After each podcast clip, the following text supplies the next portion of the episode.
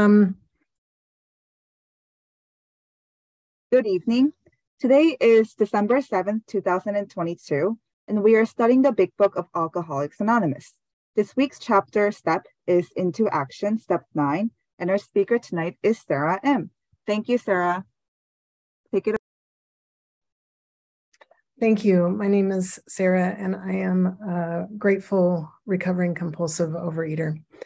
Um, I have been um, abstinent and working the 12 steps just since April of this year. Um, so, um, not that long. I'm kind of a newbie, and this is my very first time to speak. I mean, other than sharing at a meeting, so I'm a little bit nervous about it. Um, before we talk about step nine, I thought I would uh, tell you a little bit about um, about myself. I have always been a compulsive overeater. Um, uh, some of my many of my very earliest memories are of um, food um, or my body. Like it seems like from a very early age, every day I was spending quite a bit of time thinking about food, um, what I was going to eat, how I was going to get that food that I wanted, or thinking about my body and how unsatisfied I was with it. Um, and in an obsessive way, obviously. So I was a heavy kid. I was a heavy teenager um, and continued into adulthood. Um, I'm 51 now. So it's a long time of being overweight. And every year, um, and being a compulsive overeater, every year um, I gained more and more weight, uh, just gradually over time. So that if I already started as a heavy kid, that um, that every year things just got a little bit worse. And um, my compulsive eating got got worse as well not because my obsession grew every year but because as an adult i had more opportunities um, to be alone. And that's when my compulsive overeating takes over. I'm not the kind of person who overeats um, at a meal with family or um, in public or around other people. I binge um, all by myself. And so um, things had steadily been getting worse. And then my children left home and um, things kind of exploded because I didn't have to, I didn't have as many people to hide from. Um, so I, um, about 14 years ago, I went to my very first OA meeting. Um, and a coworker and I were talking about um, our weight and and I knew this meeting was happening across the street. And I said at this church, and I I knew a little bit about Overeaters Anonymous, really not much at all. And I and we were talking, and I suggested that we go, and I showed up, and she did not.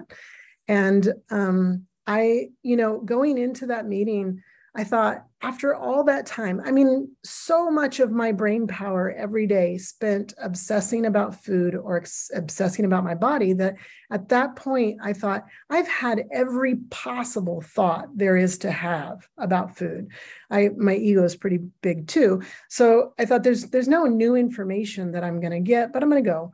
And um, it was right away, it was so fascinating because there were people there who were like me, who were publicly talking about food and using food in a way that I had been using. I'd never heard anybody say anything like that.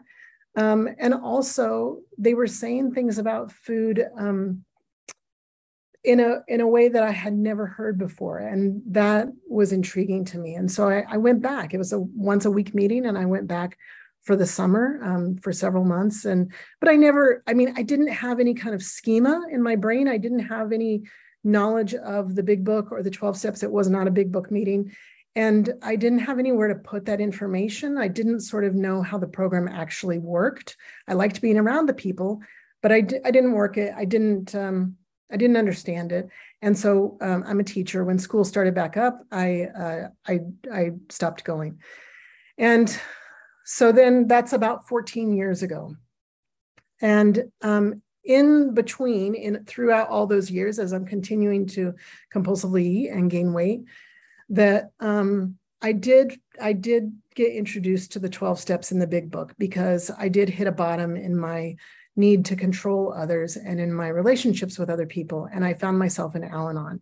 And um, my son is a is a drug addict and uh, began that addiction in, er, in his early teens. He's 26 now, and um, so I uh, a friend suggested that I go uh, to Al Anon, and it was really life changing. And I watched those steps as I was starting to gradually learn about them. And I watched them working in other people's lives. And eventually I saw it working in my own life and my relationship with my children and with other people. And, um, but I continued to really, you know, continued to use food for calm and comfort and and my serenity, even though I, I knew that this other thing was out there. My Al Anon sponsor even suggested to me one time because I was spent some time talking about food and you know I was more honest with her than I'd ever been with anybody in my life, and she said, "Why don't you try to work the steps um, related to food?" And boy, I avoided that. I every time she brought it up, I just changed the subject, and then eventually she stopped bringing it up. And um, but um, so so that's what was happening in between that time. Well, then in April of 2021, I I was sitting at work and I my clothes were tight. I'd had trouble finding something to wear that morning, and um, I found myself uh, needing to buy the next size up of clothes, which was not new, right? This is my whole life. Um, but also, I was 50 and things in my body stopped working the way that they were supposed to work. My knees were killing me all the time.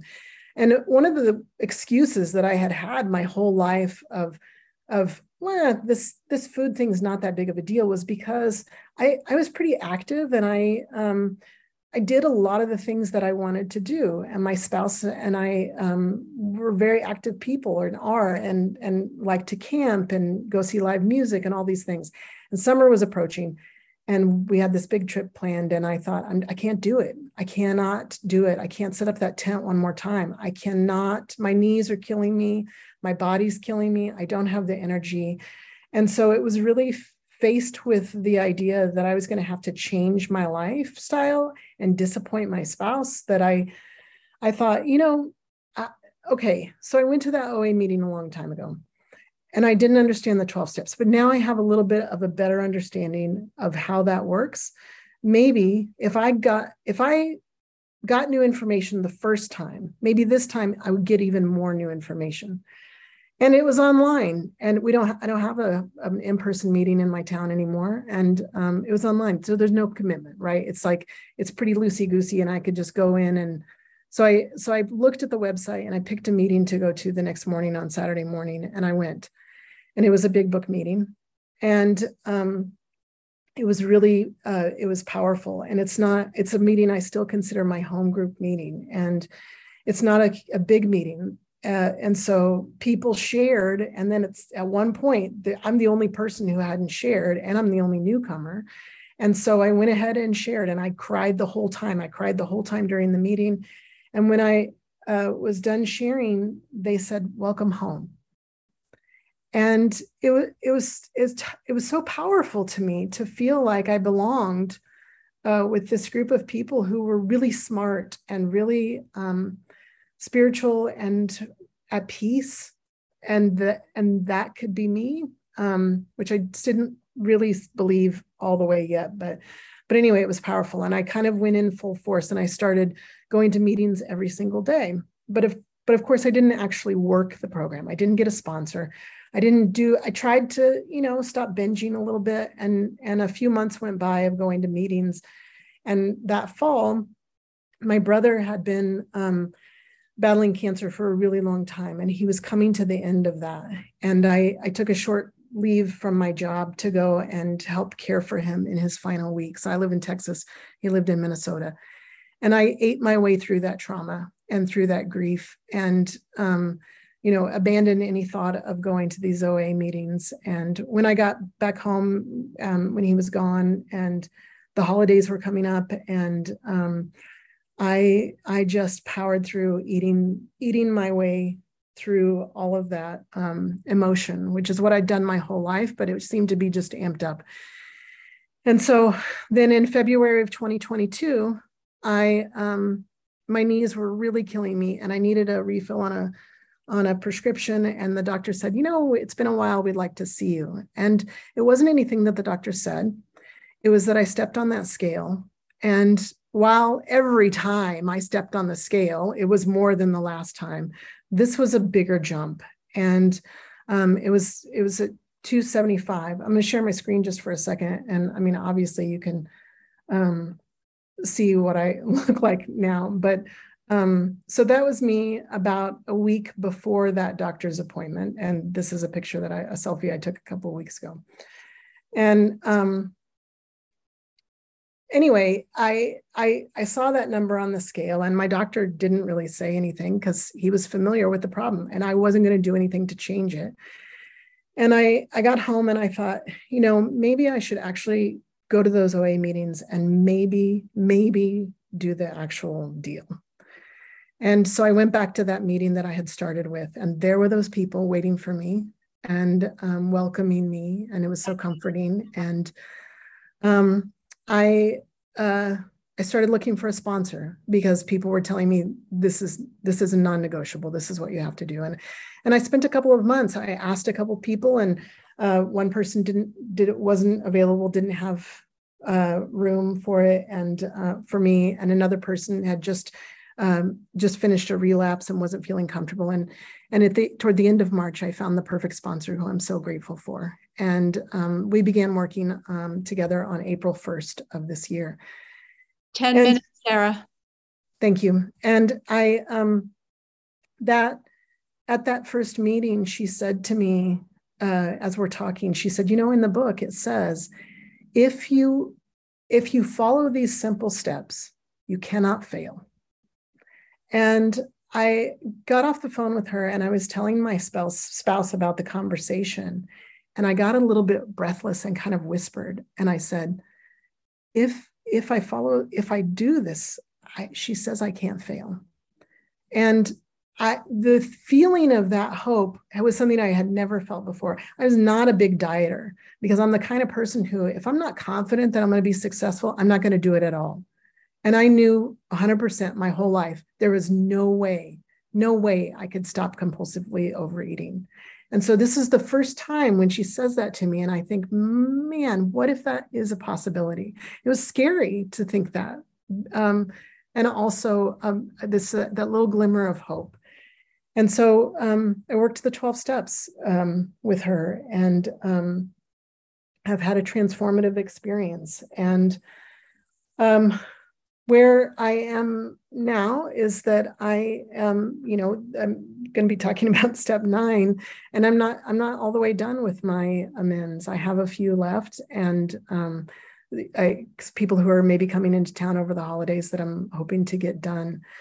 Um, but I had worked, I had worked the 12 steps in Al-Anon, and I had done amends to most of these people before. Um, but it was very different when I when I did the amends in Al-Anon um, it, it's different to not be the addict doing the amends. This was this was a a very different kind of experience, and and I was a little bit more loosey goosey when I did the amends before. I, it was kind of like I was having a conversation with these people, and not mm, not very formal. And when I was doing, when I was writing out in my eighth step and and my sponsor was we were talking about the amends and she said um, I want you to write it out like it's a letter. And I thought, well, that's, you know, that's a waste of my time. Like, I, am not going to send these people a letter. I'm going to have a conversation with them. This seems like not necessary. Um, but I did it because what I learned is if she tells me to do something, it's in my best interest to do it. And um, I wrote it out. And then when I went to make that first amends, something um, told me, like, just read it as written and it was so much more powerful. I just read it. And and to me in my head ahead of time i thought i'm not going to read this. That's that's not very authentic. And yet i think what happened uh, and I, I don't know how the recipients of these amends feel right? That's out of my control. But when you write something down you're you're very purposeful with your words. It's different than a conversation. And i think that that people could feel these people I was giving amends to could feel that, could feel that I chose these words specifically and and didn't do it just in this one moment of having a conversation, right? And um, so I did the rest of them that way too. I read them. Um, and um, so so that's where I am. Um, and you know throughout that process of course there are people who you think man they should be making amends to me right? Like like there's been more harm on their side than mine. And um, of course we you know we have those feelings right? And um, what i i think has happened is that this has been you know in the fourth step so we write down all those resentments that we have over these these people and these events that have happened. And then here in the ninth step we get to practice the fact that we're not going to worry about that anymore that that's our responsibility. What my response to what people do is under my control but what they actually do is not. And so here when i'm making amends to people who might have harmed me and i might have had resentments for and the big book tells us like we're not going to we're not going to mess with that. You are only worried about your side. You're only worried about about your own amends. And it, it was a good exercise in sort of seeing that come to life seeing that that letting go of of what i can't control and only being in charge of of me and um i i got to practice that i um as i was as I was preparing for this this week, I, I, I read the chapter into action, and um, I came across something that really kind of startled me. And um, um, on page 77, um, it, it talks about, it's a, you know, it's talking about going into the nine step and making these amends. And it says, um, you know, uh, we're going to take the bit in our teeth. And I, I've read that several times. And every time that I had read that, I thought, I'm picturing like some Civil War soldier who's getting an amputation has to, you know, stick the the stick in their mouth and bite down on it. I'm picturing like we got to grin and bear, you know, we got to to uh, bite the bullet, right? Where that saying comes from. Just get it done, right? Just get these amends done because then you can get that guilt and shame over. And I'm reading this this week, and it occurred to me that's not what horses do they don't bite the bit, right? They put it in their mouth and put it around their teeth so that they don't have to be in control anymore. Right? They're they're being guided now and they don't have to be in charge of their pace or their direction at all. That when the big book says, take the bit in our teeth, it's not about it being a negative experience. It's about letting go and letting somebody else be in charge and that that was so powerful to me this week and i'm i'm grateful for being asked to speak because otherwise i would not maybe have happened upon that realization that maybe you guys have already had a lot but but um but that was new information to me or a new realization um i was as i was thinking about you know um step nine sort of being the bookend to this journey that we started with step one and then we're we're going to bookend it with step nine before we before we are transformed into the people who are going to every day live 10 11 and 12 and i would I, it, it struck me that in step one you know we admit that we're powerless and um, that uh, our lives are unmanageable and here we are in step nine and we are admitting our mistakes we're owning up to the things Two that minutes, we've done Sarah.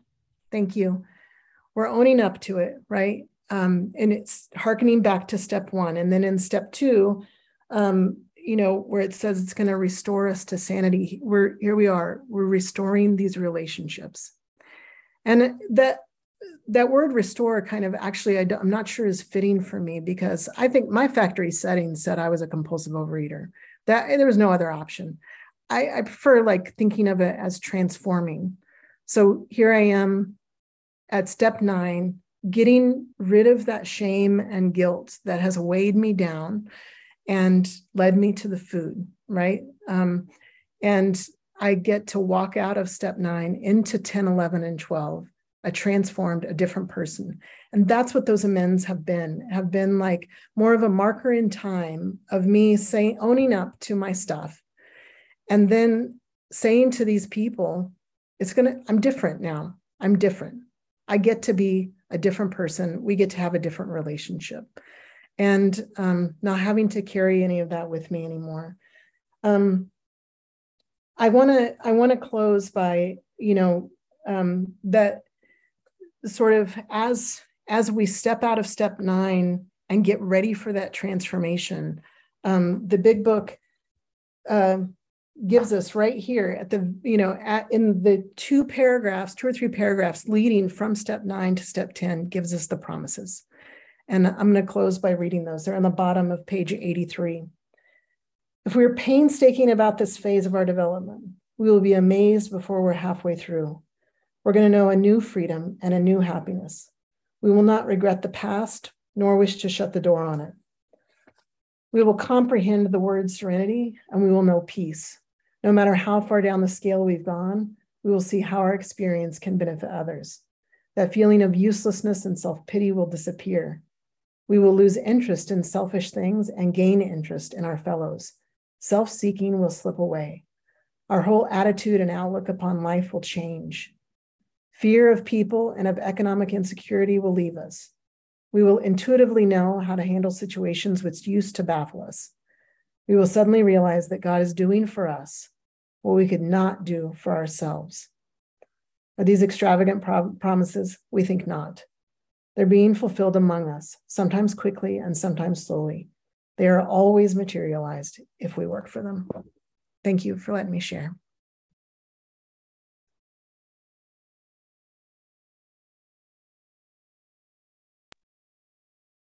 Wow, thank you so much, Sarah M, for that beautiful take on step nine. Okay, we will now open the meeting for questions or for three-minute shares. As this is a big book study, sharing and questions should relate specifically to the chapter and the step and the step being studied this week. Uh, we ask you to accept this guideline in order to keep the meeting on track. If you'd like to share or ask a question, please raise your virtual hand, which is under reactions or star nine if you're on the phone and the Zoom host will call the raised hands in order and ask you to unmute when it's your turn. Will the timekeeper please set a timer for three minutes for each share and announce when the time is up? If the speaker is asked a question, please allow three minutes for the answer. Okay. So first we have Meredith B. Hey everybody, um, Meredith B, compulsive reader in Nashville. Sarah, that was lovely. And it's so good to see you again. Um, I love when you were talking about, well, really being transformed. Somebody on a meeting just last night said, um, I'm not here to get better, uh, or I'm not getting better, I'm becoming different. And it's true. It's true um, that is the promises coming true for me. And um, yeah i i had another um, take on recovery because i agree like what am i i don't want to go back to the factory settings as you say. Um, but i don't believe that I was created to live the life I was living. So it's like to be recovered to um like a like a God reliant human for me. Um I just want to be more and more reliant on him and his promptings and um his spirit than I am on me. So, um, anyway, thank you so much. That was a beautiful share. Thank you, Meredith B. Next, we have Erin K. Hey, everybody. Erin K. recovered in Michigan. Um, Sarah, thank you so much for your service tonight and for sharing, you know, so honestly and um, gosh, man, take the bit in your teeth. That is, that's an, um, what a beautiful way to see it. And I'm going to keep, keep that with me this week because man, I feel like that horse. It's like, you know, I don't, I want it back. I don't, you know, I don't, I don't want to give anybody else the reins sometimes, most of the time. Right. But I, um, I have to remind myself, you know, that uh, life is different now. I am different now. I have been changed because at the beginning of my own journey, somebody told me the same thing that, you know, you're not special and you can recover if you do this work. You can't fail. Um, and she was right. And um, it's been true for every sponsee who has actually shown up the way that you did every call, you know, taking direction, willingness, openness. Um, it works. It really does freaking work, this stuff. and um, gosh, amends, you know, I, I had some of my biggest, I, I think, you know, the spiritual awakening that I've personally experienced, you know, it, it happened like the book says, like sometimes quickly, sometimes slowly. And I, I think some of the, the most eye-opening parts of recovery came when I made some amends. And you know, I, I, I like what you said about kind of you know not being able to control what you know what happens on the receiving end. Um, and it's it's kind of funny because I think you know you're ready to make them when you really you you really actually are surrendered to whatever outcome you know that, that you've let go going in with no expectations and just knowing that all you can do is yes give them those intentional meaningful heartfelt words that you've thought about and written about. Um, and then the rest is you know just taking the bit and being led led through it so thank you again for for uh, speaking and i will pass Thank you, Erin K. Um, next, we have Ian F. Hi, I'm Ian F. Compulsive Overeater. Great to see you guys. Thank you, Sarah, so much. It's awesome. Um, I wrote down a lot of stuff, a lot of which has already been talked about. But um, first thing that struck me is if I do this, I cannot fail.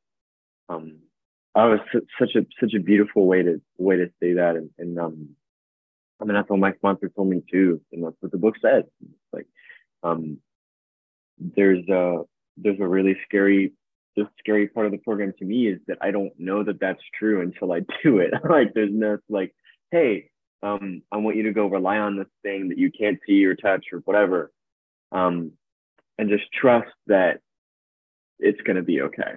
Um, and that's a step three thing, but it happens throughout the steps too, especially with step nine. Like I'm, I want you to go amend a relationship that is that is.